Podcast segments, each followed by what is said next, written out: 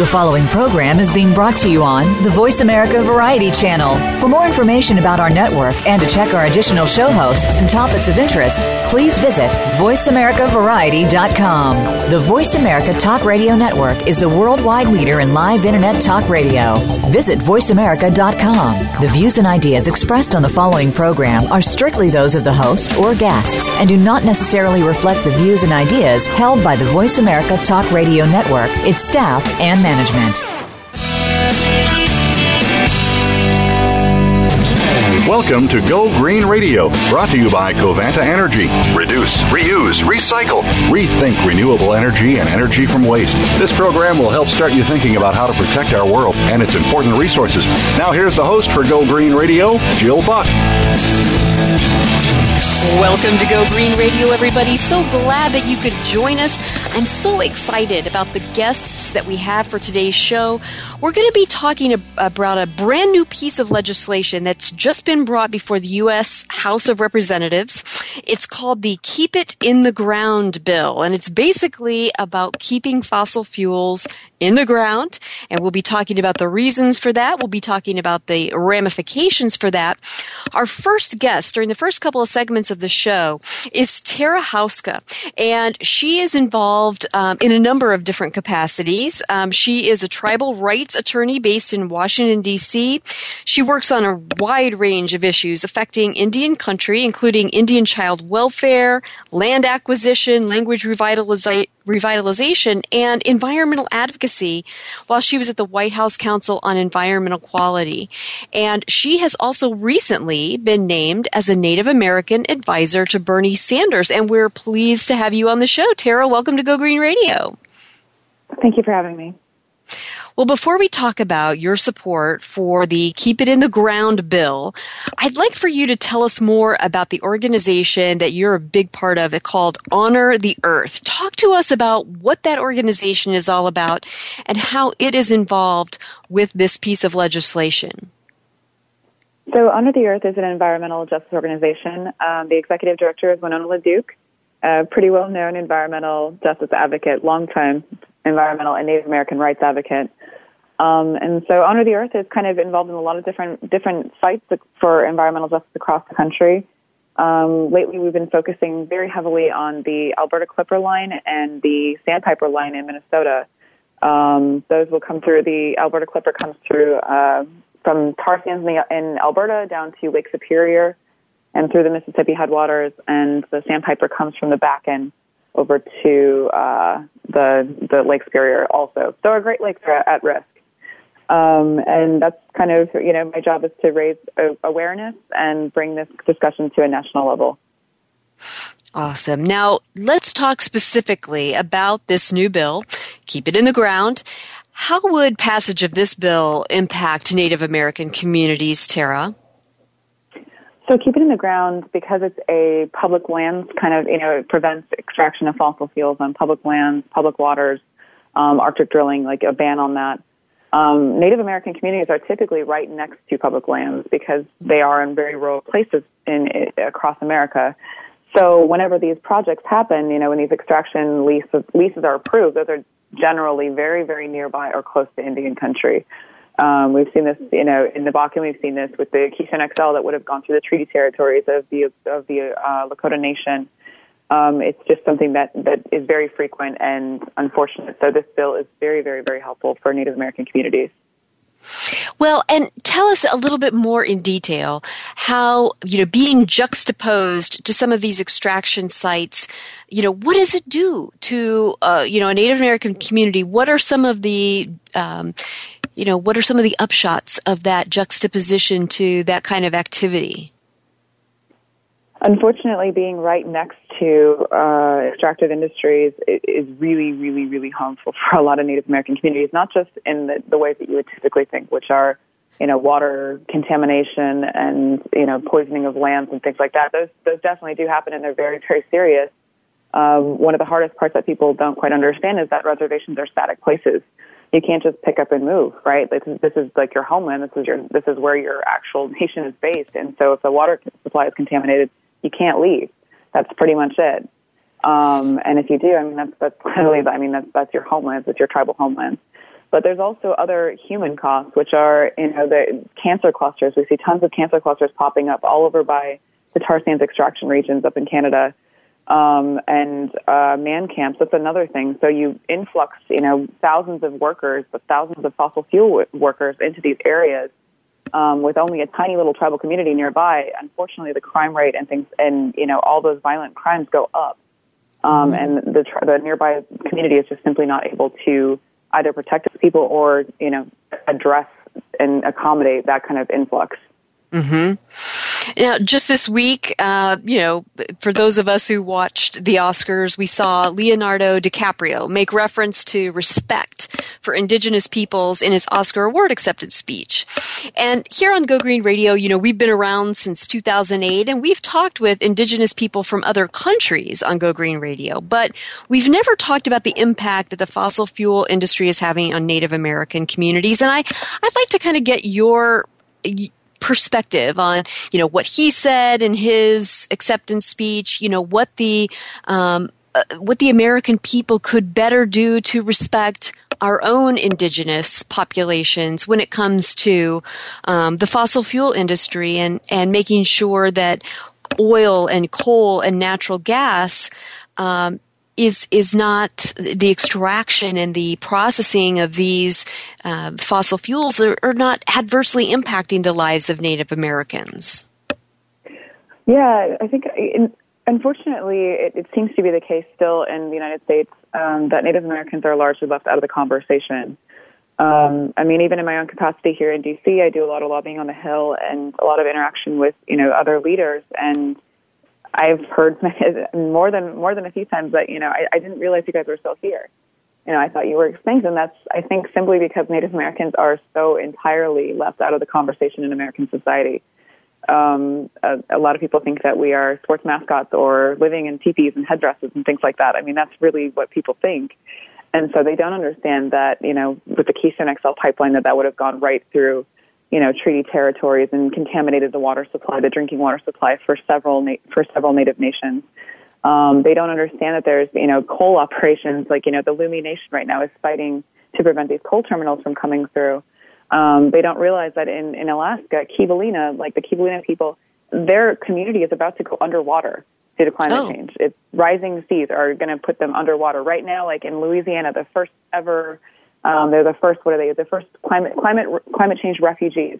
That's a tribe down in, in Louisiana. Um, they literally have had to move because wow. of rising seas, and that's it, it's just it's a it's a conversation that needs to happen, and especially it's it's been very very powerful to see the t- more like you know uh, big greens and environmental groups really realize that hey these are indigenous people and these people are on the front lines and they're experiencing this right now that's fascinating. And I'd like to spend more time talking about that. I mean, maybe uh, we could have you on for another show to talk specifically about that because I think you're right. I think a lot of Americans do not realize um, that some of our indigenous uh, citizens and, and some of our indigenous peoples are right there on the front lines. And, and I think that we could devote an entire show to that. That's a, an important topic.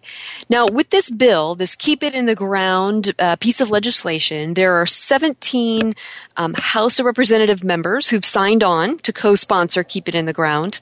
And they come from a wide variety of states. I mean, you've got representatives from California, Arizona, Georgia, Massachusetts, Washington, Florida, Illinois, Maryland, Maryland and New Jersey. Quite, uh, you know, a, a mixture of states across the, the United States.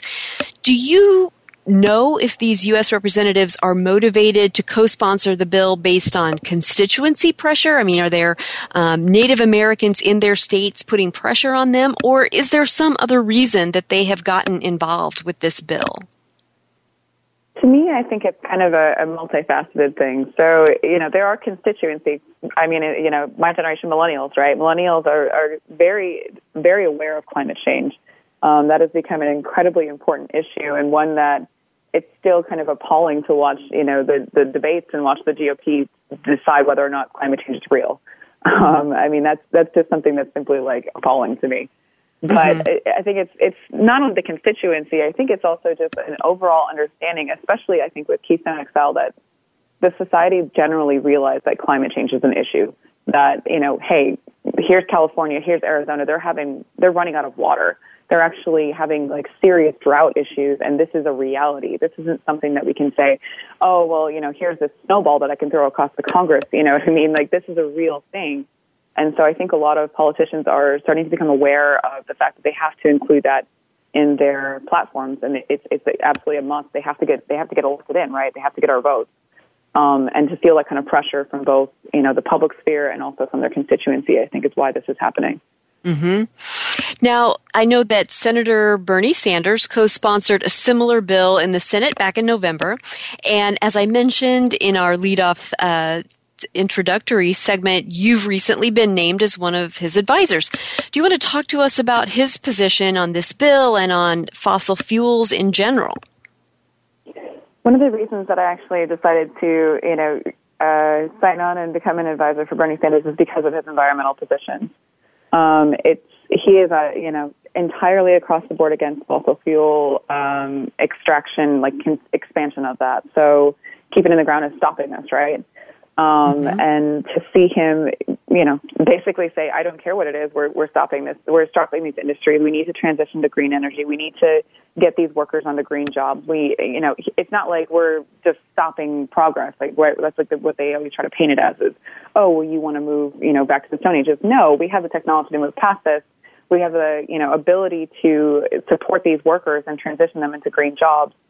So, I mean, it's, it's, it was kind of a no-brainer for me, really. I mean, being so tightly involved with environmental justice and working for Native American communities.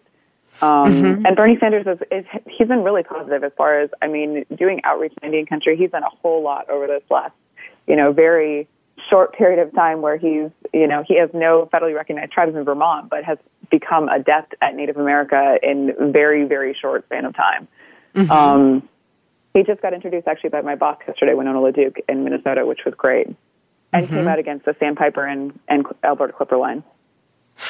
Well, and, and I wonder, you know, if he is not successful in this, you know, presidential election cycle, um, what role do you expect him to play, you know, by continuing to push for legislation like this "Keep It in the Ground" bill? I mean, um, you know, what what do you see Eh, you know, if, if this presidential election bid doesn't work out, what do you see his role being in the future now that he has so much visibility?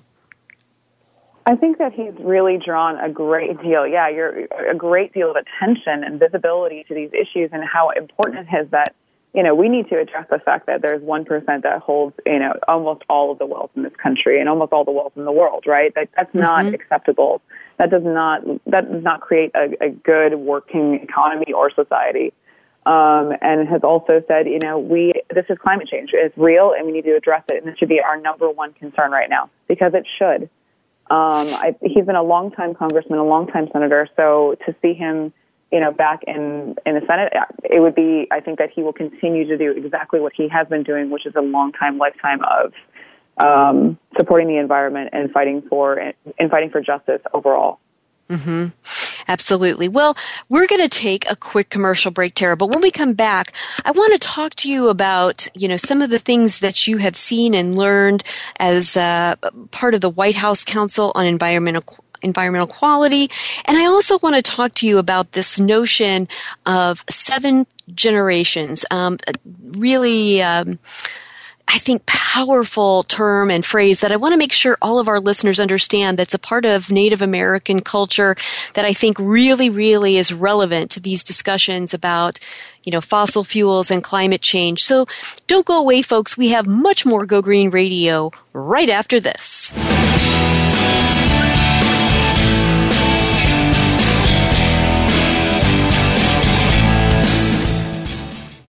Ask the experts. Call toll free right now 1 866 472 5787 and ask our All Star team to answer your question. That's 1 866 472 5787.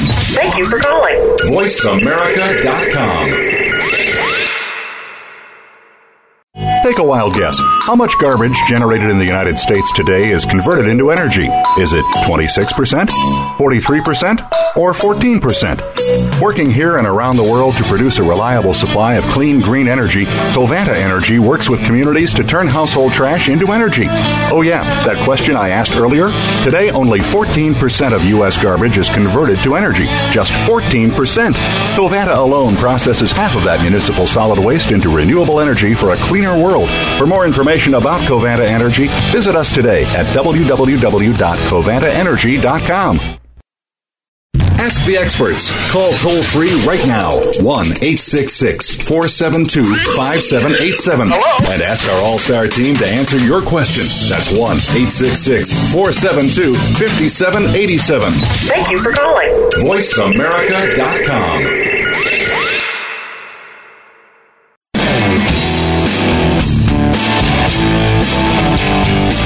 You're listening to Go Green Radio with your host, Jill Buck. Jill would love to hear your comments or questions on today's show, so call us toll free at 1 866 472 5788. That's 1 866 472 5788. Write to us too. Save some trees and send us an email to gogreenradio at gmail.com. That's gogreenradio at gmail.com. Now back to Go Green Radio with your host, Jill Buck.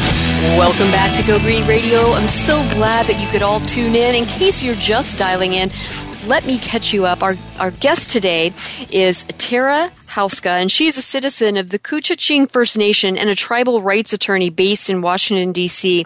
She's with us today. We're talking about uh, a brand new piece of legislation that has just been introduced um, to the U.S. House of Representatives called Keep It in the Ground. And it's basically a bill that would keep fossil fuels in the ground on public lands, no more extraction of coal, oil, and natural gas. And we're talking about the impact that that could have on, on our indigenous populations here in the United States and on environmental quality as a whole. And I'm so pleased to have Tara on with us today. Tara, you've been a part of the White House Council on Environmental Quality. Tell us how serving in that capacity has helped to shape your views on the use of fossil fuels in our country. When I was in that role, I was actually a law clerk, and that was back in 2011. Uh, that was my first ever internship out in, out in Washington D.C. So my first time ever being out here. Um, and at that at that time in 2011, I mean that was you know Keystone XL was was huge, right? It was it was that's a years long years long project.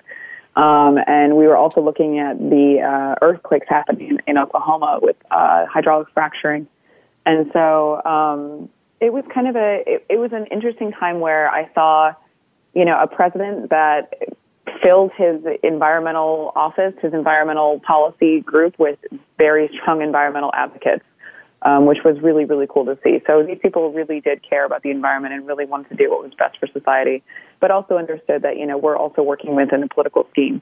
Um, and so I learned a lot about kind of, you know, the politics of doing environmental work um, within, you know, the, the federal government and within an administration. Um, but also kind of at, at, right outside the doors, you get to see, you know, protesters, which, you know, maybe I'm wearing that hat more these days, um, holding, holding signs and saying, hey, you need to look at this because this is a real issue. And, you know, we're, we're out here fighting for, for the environment and for our planet and for our future. Absolutely. Now, this is something that I think is so relevant, especially in a presidential year, because there is a difference between the way that Democrats see the role of government in society and the way Republicans see the role of government in society. Um, and I'm, I'm curious, based on your experiences, both as a Native American and as someone who is working right in the epicenter of federal public policy there in Washington, D.C., what do you think is an appropriate role for the federal government to play in the extraction and use of fossil fuels in America? I mean, we are not like Venezuela. We have have a private system of, you know, uh, the energy industry being private, not public, not nationalized. But what do you think is an appropriate role for the federal government to play in this in this situation? I think the federal government is charged with regulating the industry. They're charged with regulating for our health, for the health of its citizens. Um, and I think the federal government, unfortunately, has been incredibly contaminated by um, you know the influx of campaign dollars through these through these private organizations. Um, that should not play a role in the people that are developing the policy to protect us. You know that that should not be the case. It, it I don't. I, I mean, I actually have often thought of, you know, what if you had, you know, like race car drivers? What if you had congressmen and you know senators and congresswomen all wearing like who their biggest sponsors were, right? And then mm-hmm. look at their voting record. What are they voting for? Um, and what are they choosing? What are they pushing hard to deregulate? Like, why are they why are they doing that? You know, that those are the kind of questions that I that I have, and those are the kind of things that I've seen. Um, I think the federal government is, is charged with our health. It's charged for the health of its citizens. It's not charged with, you know, supporting and backing the fossil fuel industry. Hmm. You know, it's it's funny because you know the fossil fuel industry. I mean, we've we've been allowed to be alive in a time when fossil fuels have you know they've they've helped us create a lot of advances in society. Um, you know i mean they are incredibly efficient uh, means of extracting work from machines and creating electricity and fueling transportation that's allowed you know a lot of uh, goods and food and things like that to be moved. And yet um, you know it it we have not put any regulation in place about saving it for future generations. And so, uh, you know, I'm wondering as we see, you know, the solar industry come on board and, and wind turbines being manufactured right now, none of those clean energy pieces of hardware are being manufactured with clean energy. You know, it takes fossil fuel electricity to power those plants that create those things. How do you feel about um, the federal government allocating some certain amount of fossil fuels that are extracted to be allocated to the creation of what we're going to need infrastructure wise to convert to a clean energy economy?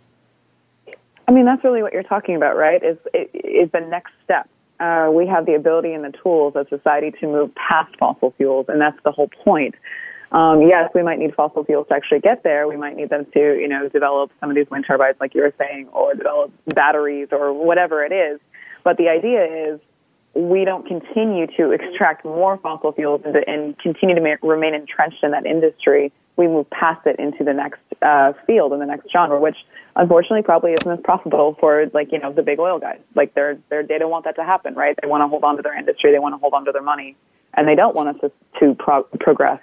Um, I think as far as the federal government being involved, I've seen you know from a tribal rights perspective, I've seen uh, a lot of grants come, come available for putting in solar projects, for putting in wind projects out in Indian country, mm-hmm. um, and helping helping communities be self sufficient, which I think is incredible. And I think the government should be doing that. It should be pushing back and saying, "Hey, here's ways to move into the next era."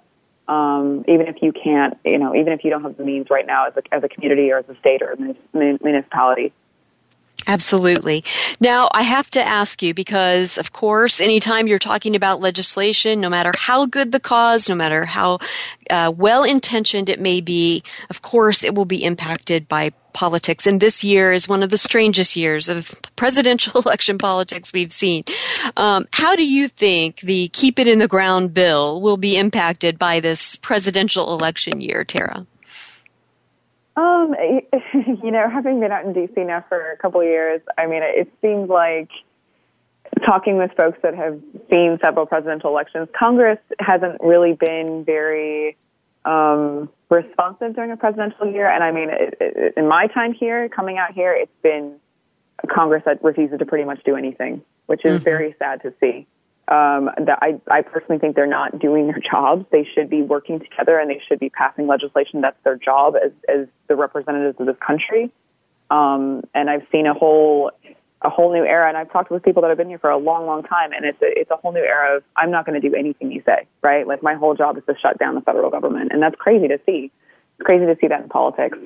Um, so to keep it in the ground bill, I mean, I think it's you know it's got a whole campaign, right, going across the country, and not just the federal government, but also like in grassroots organizations and environmental organizations.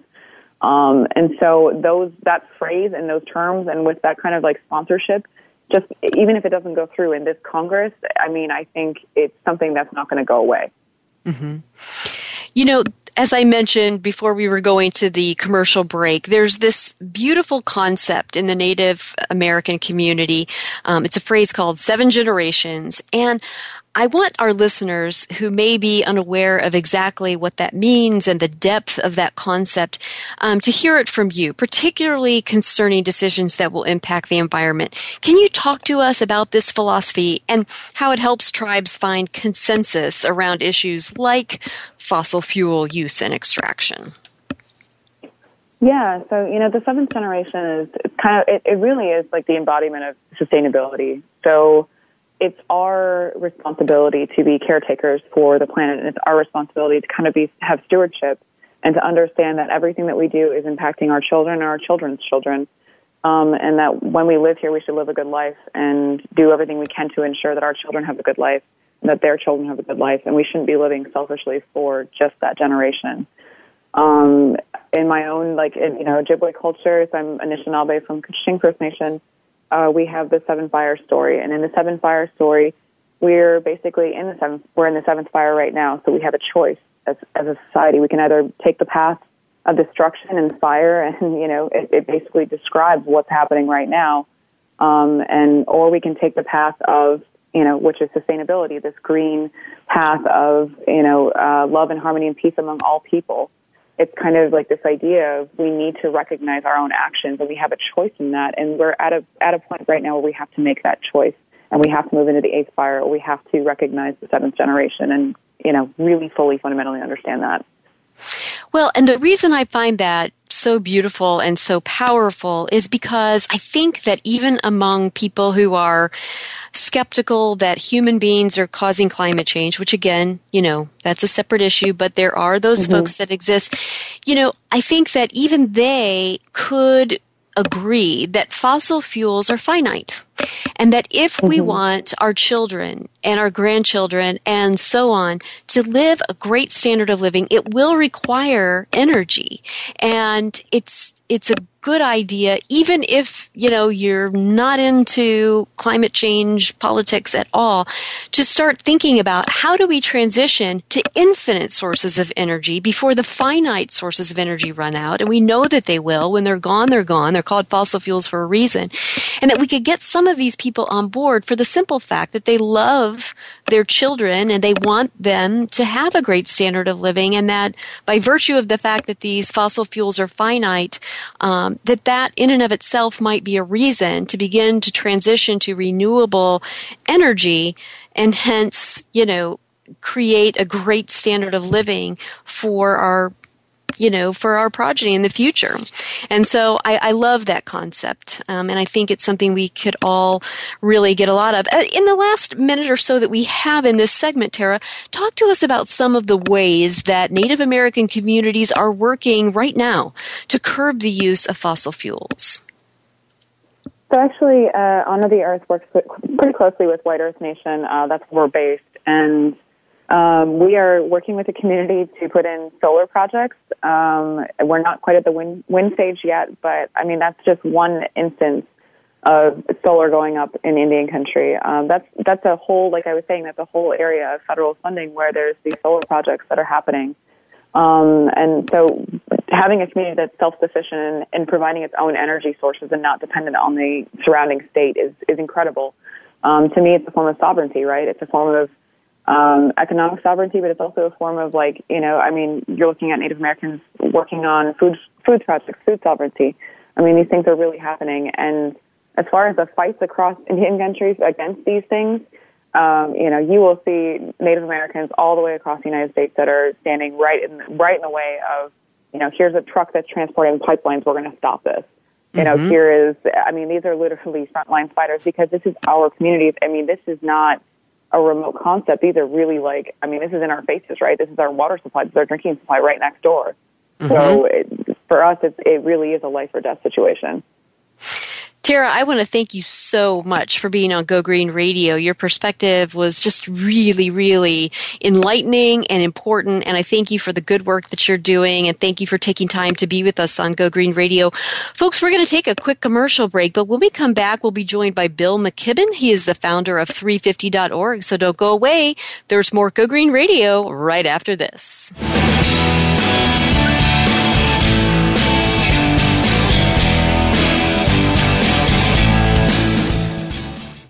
Ask the experts. Call toll free right now 1 866 472 5787 and ask our All Star team to answer your question. That's 1 866 472 5787. Thank you for calling. VoiceAmerica.com. Take a wild guess. How much garbage generated in the United States today is converted into energy? Is it 26%, 43%, or 14%? Working here and around the world to produce a reliable supply of clean, green energy, Covanta Energy works with communities to turn household trash into energy. Oh, yeah, that question I asked earlier? Today, only 14% of U.S. garbage is converted to energy. Just 14%. Covanta alone processes half of that municipal solid waste into renewable energy for a cleaner world world. For more information about Covanta Energy, visit us today at www.covantaenergy.com. Ask the experts. Call toll free right now 1 866 472 5787 and ask our All Star team to answer your question. That's 1 866 472 5787. Thank you for calling. VoiceAmerica.com.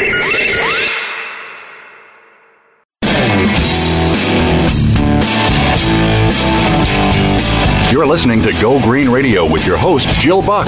Jill would love to hear your comments or questions on today's show, so call us toll free at 1 866 472 5788. That's 1 866 472 5788. Write to us too. Save some trees and send us an email to gogreenradio at gmail.com. That's gogreenradio at gmail.com. Now back to Go Green Radio with your host, Jill Buck. Welcome to Go Green Radio, folks. So glad that you could all join us today. In case you're just tuning in, let me catch you up. Our topic today is a new piece of legislation called Keep It in the Ground, and it was just recently introduced to the U.S. House of Representatives with 17 members of Congress co sponsoring this piece of legislation. The co founder of 350.org, Bill McKibben, is here to join us today and talk about this piece of legislation. He's been crucial um, in its introduction, and I'm so happy to have you on Go Green Radio. Welcome, Bill. Hello there. Good to be with you. Well, it's great to have you on. Um, I know that besides myself, all of our listeners are great fans of your organization, 350.org. Um, so before we dive into our discussion about this new piece of legislation, talk to us about some of the latest events and some of the good work that's currently going on at 350.org. Well, we're gearing up, and it's sort of connected to all of this. We're gearing up for a big day of action in May uh, with a lot of other people. It's called Break Free from Fossil Fuel, and there'll be big demonstrations at these sites of these, what you'd call carbon bombs, the big deposits of coal and gas and oil all over the world that simply have to stay in the ground.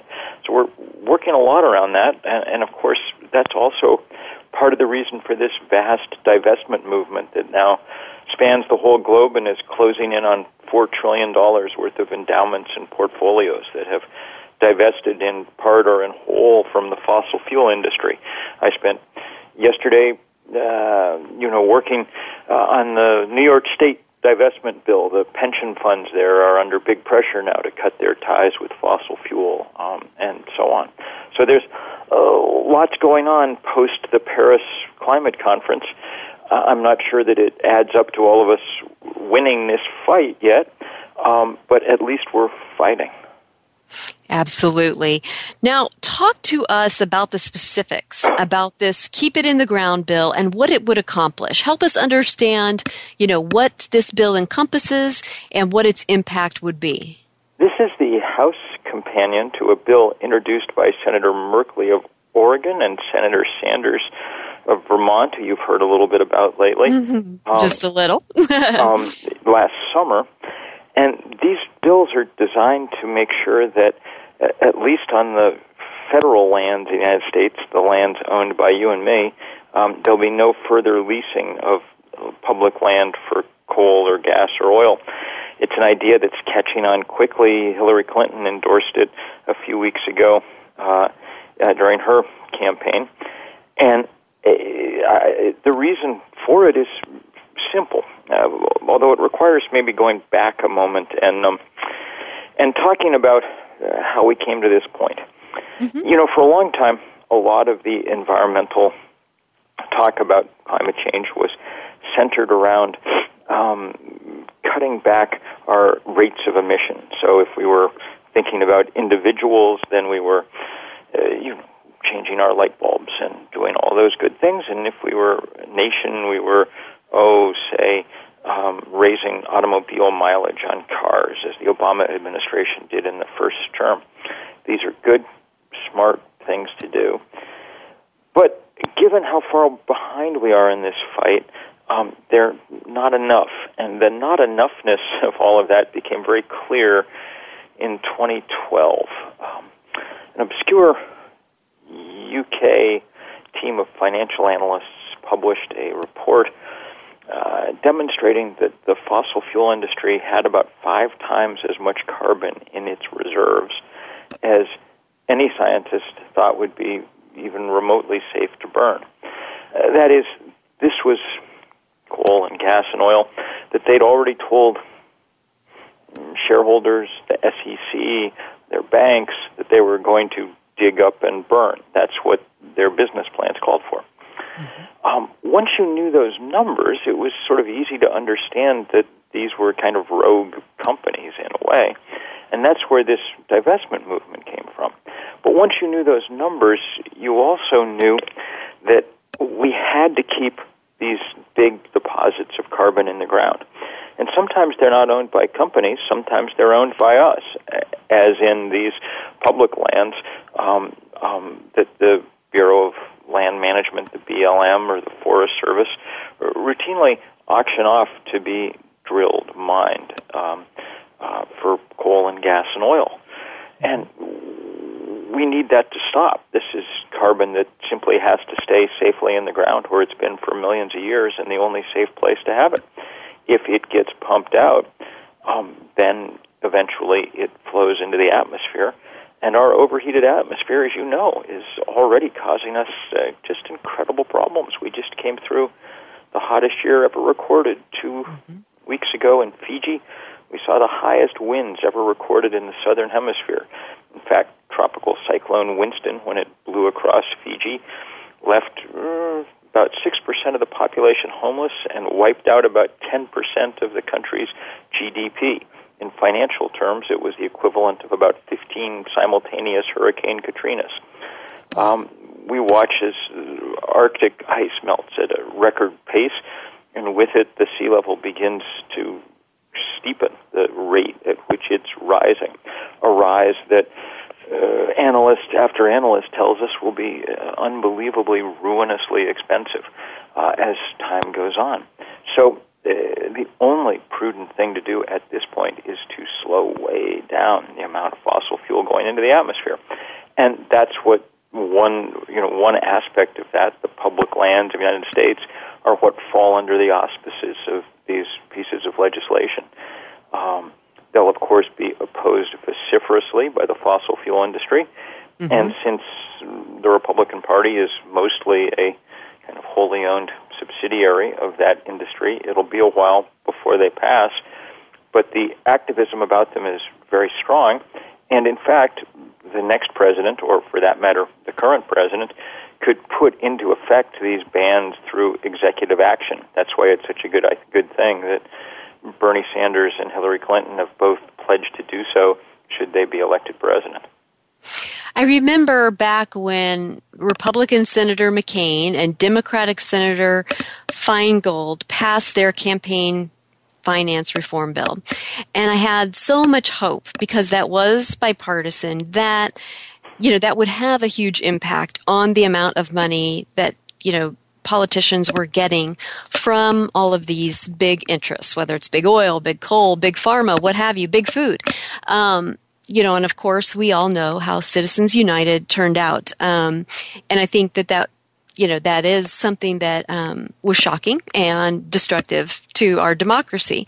Um, you know, how does an organization, or maybe I should say, um, a, a, collaboration of organizations that you and 350.org has put together with other organizations to work on keeping our fossil fuels in the ground. How do you fight this, not just campaign finance that these you know fossil fuel industry companies are are pumping into our legislative process, but also you know I mean it's on every cable news you know commercial. Uh, portfolio has, you know, a gas industry commercial and a, a I vote for energy, you know, commercial. How do you how do you fight against something so big and ubiquitous like that? Well, not easily. I mean, the the money is very real and very powerful, and it's you know generally wins. But when activists muster the competing currency of movements, passion, spirit, creativity, uh, on occasion the willingness to spend one's body and go to jail, then activists have a chance. I mean, no one thought there was even the slightest possibility that we'd be able to stop the Keystone Pipeline. Mm-hmm. Um, Big Oil had never lost a fight like that. They didn't even think there was really going to be a fight. But more people turned out to go to jail than for any cause in 30 years in this country. It, people sent a record number of emails to the Senate and public comments to the State Department and uh, marched and marched and marched and marched, and eventually um, we overcame those odds and and stopped the pipeline at least until President Trump is elected. Um, and um, God forbid, and um, and and what that demonstrates is, is the power of people. Mm-hmm. Um, it's a shame that we have to go to all that effort because, trust me, it's a lot of effort. Um, mm-hmm. We shouldn't have to do it. Scientists have long ago told us what's happening. We have all the information we need to, you know, any rational system would long since have gotten to work. But ours is not a particularly rational system. It's one corrupted by money and influence, like mm-hmm. most systems, actually. Mm-hmm. And so one does need to go to work, and uh, it's an extraordinary thing to see the number of people who've been willing to rise to that occasion. You know, Bill, I'd love to know about some of the legislators who've signed on to co-sponsor this bill. You know, they do come from a wide variety of different states and territories, you know, within the country. What if there's any way to generalize this, I'm not sure. Maybe it's very individualized, but what has motivated them to sign on as co-sponsors? Well, you'd have to ask them, you know, sort of their individual motivations, but I think most of them are, are just very concerned about the climate crisis that we face. Uh, those who understand the crisis that we're in know that we need to take every possible action. Uh, and this is actually one of the very easy actions. These sales of federal lands, uh, you know, leasing of federal lands tends to be at a, a great discount uh, uh, or a loss to the federal government. Uh, it comes with all kinds of attendant environmental damage as people are actually drilling or uh, mining or whatever. Um, it should be an easy call given what we now know about climate science. But given what we all know about money and politics, it isn't an easy call. So they're to be commended for their bravery in stepping up to do the right thing.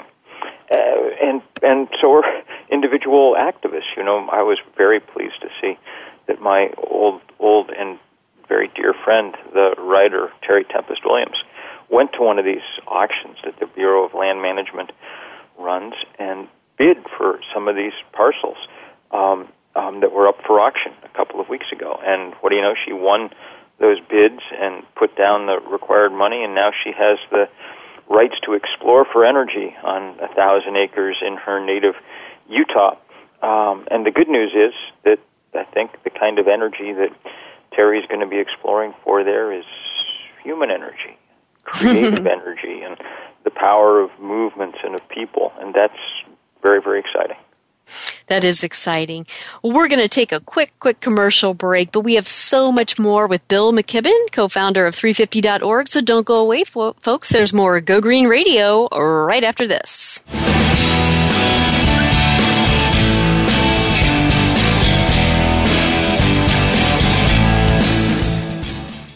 Ask the experts. Call toll free right now 1 866 472 5787 and ask our All Star team to answer your question. That's 1 866 472 5787. Thank you for calling. VoiceAmerica.com. Take a wild guess. How much garbage generated in the United States today is converted into energy? Is it 26%, 43%, or 14%? Working here and around the world to produce a reliable supply of clean green energy, Covanta Energy works with communities to turn household trash into energy. Oh yeah, that question I asked earlier? Today only 14% of U.S. garbage is converted to energy. Just 14%. Covanta alone processes half of that municipal solid waste into renewable energy for a cleaner world. For more information about Covanta Energy, visit us today at www.covantaenergy.com. Ask the experts. Call toll free right now 1 866 472 5787 and ask our All Star team to answer your question. That's 1 866 472 5787. Thank you for calling. VoiceAmerica.com.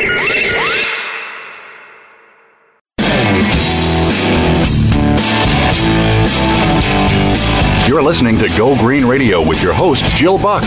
Jill would love to hear your comments or questions on today's show, so call us toll free at 1 866 472 5788. That's 1 866 472 5788. Write to us too. Save some trees and send us an email to gogreenradio at gmail.com. That's gogreenradio at gmail.com. Now back to Go Green Radio with your host, Jill Buck.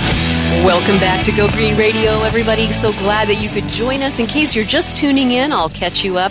Our guest is Bill McKibben, co founder of 350.org. Um, he is also quite the uh, prolific writer. He's got several books that we all love. The End of Nature was one that came out in 1989, and I know that's on the shelves of many an environmental activist.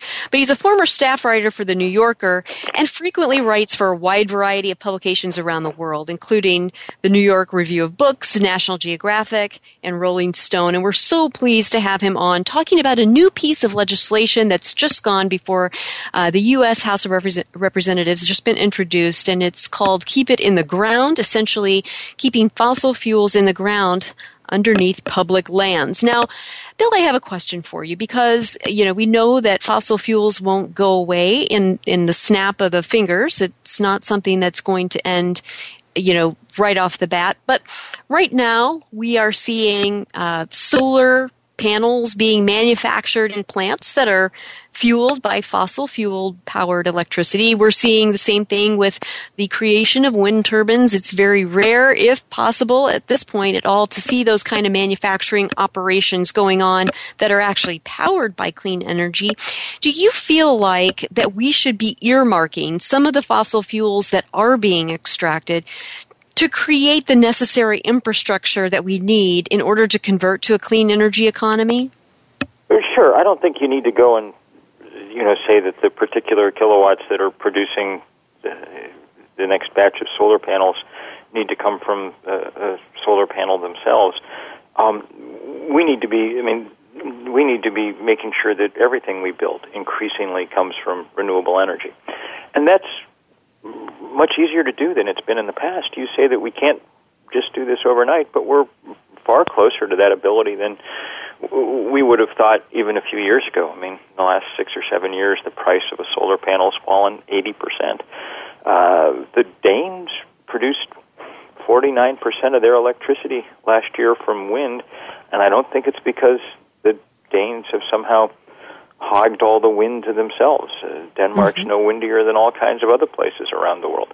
So it's not as if these are, you know, uh, un- un- unbeatable technical challenges. Mm-hmm. I just, you know, I'm a mom and I look at the world and I say, you know what? We have an inventory of the amount of energy that we use. We know exactly how much energy we use as a country each year. We know how much of it would be needed to manufacture X number of solar panels, X number of wind turbines to replace uh, non renewable energy with renewable energy. And we could easily calculate, I'm sure that it could even be done as a college project, how much fossil fuels it would take in order to manufacture manufacture that hardware, those solar panels, those wind turbines, and that we could budget, like, you know, we budget for other things, that we could budget some of the fossil fuels that we currently have um, at our disposal for the purpose of creating a clean energy economy. And it kind of bothers me that we haven't done something that seems to me so pragmatic and so simple. If we really want to create that many solar panels and wind turbines, and we know that it would create, you know, a lot of jobs and a lot of, you know, um, positive impacts to our economy, why not use some of the fossil fuels that, you know, before, before we run out, um, use them to convert to a clean energy economy? You know, there seems to be, and this is a, a, political question for you, Bill, there seems to be a lot of talk on both sides of the aisle about exporting American natural gas to Europe so that they can be less reliant on Russian natural gas. And I would love to know what your thoughts are on this and if you have talked to any members of Congress about this issue. This is one of those things that keeps me up at night. Oh, well, you know, the science about natural gas just gets darker and darker and darker. Uh, you know, there used to be some politicians who thought this was their easy way out. You know, since it produced less carbon than coal, um, they could just convert the country to natural gas, keep the fossil fuel industry more or less happy, and and earn green uh, brownie points, I guess. Um, but physics, as often is the case, got in the way. Um, it's true that natural gas, when you burn it, is less carbon intensive than coal, but when it escapes unburned into the atmosphere, and since it's a gas, it escapes pretty easily, uh, CH4, methane, has a far higher heat trapping potential than CO2, molecule for molecule. The upshot of that is that taken as a whole, our natural gas infrastructure is one of the biggest contributors to climate change that we've got. Um, it may be more dangerous than burning coal, even. And those dangers magnify each time you add another step. So if you're, you know, pumping this stuff in the States, you're already leaking five or six or seven percent of it, and then you're going to put it on a ship and take it to Europe, and you know you'll have to cool it down on the ship, heat it up again when you get there, and put it in another set of pipes, and you know, this is a full on, full scale climate disaster. Well, and not only that, but it could be an economic disaster as well, because we know that the Europeans are willing to pay a premium um, for gas because the Russians have kind of set that as a standard. And right now, the reason that so many manufacturing operations and even utilities have switched to natural gas as the quote unquote cleaner, it's not clean, but cleaner option is because the price of natural gas was so low. That'll change in a New York minute if the price of natural gas is set by European standards and not by what we're currently paying. And not only that, again, as a mom, I think about, you know, a penny saved is a penny earned. And if we save some of our natural resources for the future, whether that's fossil fuels or, you know, some of our other natural resources here in America for future generations to use to, to power their their economy, um, that's a good thing. And if we start, you know, t- extracting it out of the ground as fast as we can, selling it as fast as we can, we'll run out faster. And all of the nonsense that we have 200 years left of fossil fuels left underground in this country, um, is is a farce when you start talking about export, exporting it and um, and you know getting it out uh, to other markets as fast as possible, and so that bothers me as well you know, I'd like for you to tell us a little bit, if you will, um, about the Sandpiper and the Alberta Clipper oil pipelines, because we haven't heard quite as much about those as we did the Keystone XL pipelines. Talk to us about the impact that they would have on the extraction of more fossil fuels. Well, the good news is that they're getting more attention. Uh, earlier this week, Bernie Sanders uh, gave a ringing call to stop both the Alberta Clipper and Sandpiper pipelines down through the upper Midwest. He did it in Minneapolis after being introduced by the remarkable activist Winona LaDuke, um, uh, a real hero um, um, in the climate movement and in the movement for native rights in this country. Uh, these pipelines um, are part of the huge tar sands industrial complex that, uh, like Keystone, hopes to bring uh, more uh, heavy crude down out of the tar sands of Alberta. Uh, if they were held to the same test that President Obama said he applied to the Keystone Pipeline, i.e., will it make climate change worse, then there's no doubt that they will. Um, in general, the tar sands are um, stuck in the mud. Um, new investment is basically stopped, both because the price of oil is low and because protesters have managed to bottle up every proposed pipeline coming out of there. So we got to keep up that kind of pressure uh, over and over and over again. Bill, I really appreciate you being on Go Green Radio. In the remaining few seconds that we have left on the show, tell our listeners where they can get more information and how they can get actively involved. Well, if you want to help with this big protest in May, uh, Break Free 2016 is the website to go to, and you can always find all you know much of what's going on around the movement at 350.org. Uh, it's a big, sprawling fossil fuel resistance, and it's wonderful to have people from every corner of the planet engaged. Well, thank you so much, Bill, for being on Go Green Radio. Thank you to all of our listeners for tuning in. We'll be here same time, same place next week with more Go Green Radio. Until then, have a wonderful week and do something in your life to go green.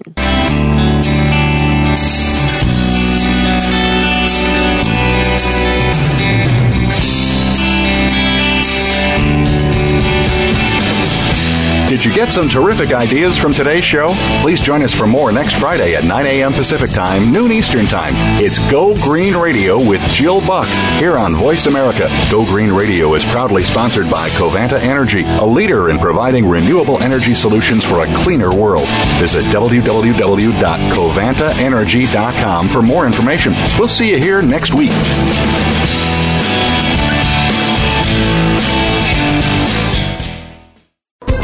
Thanks again for listening to the preceding program brought to you on the Voice America Variety Channel. For more information about our network and to check out additional show hosts and topics of interest, please visit VoiceAmericaVariety.com. The Voice America Talk Radio Network is the worldwide leader in live Internet talk radio. Visit VoiceAmerica.com. The views and ideas expressed on the preceding program are strictly those of the host or guests and do not necessarily reflect the views and ideas held by the Voice America Talk Radio Network. It's its staff, and management.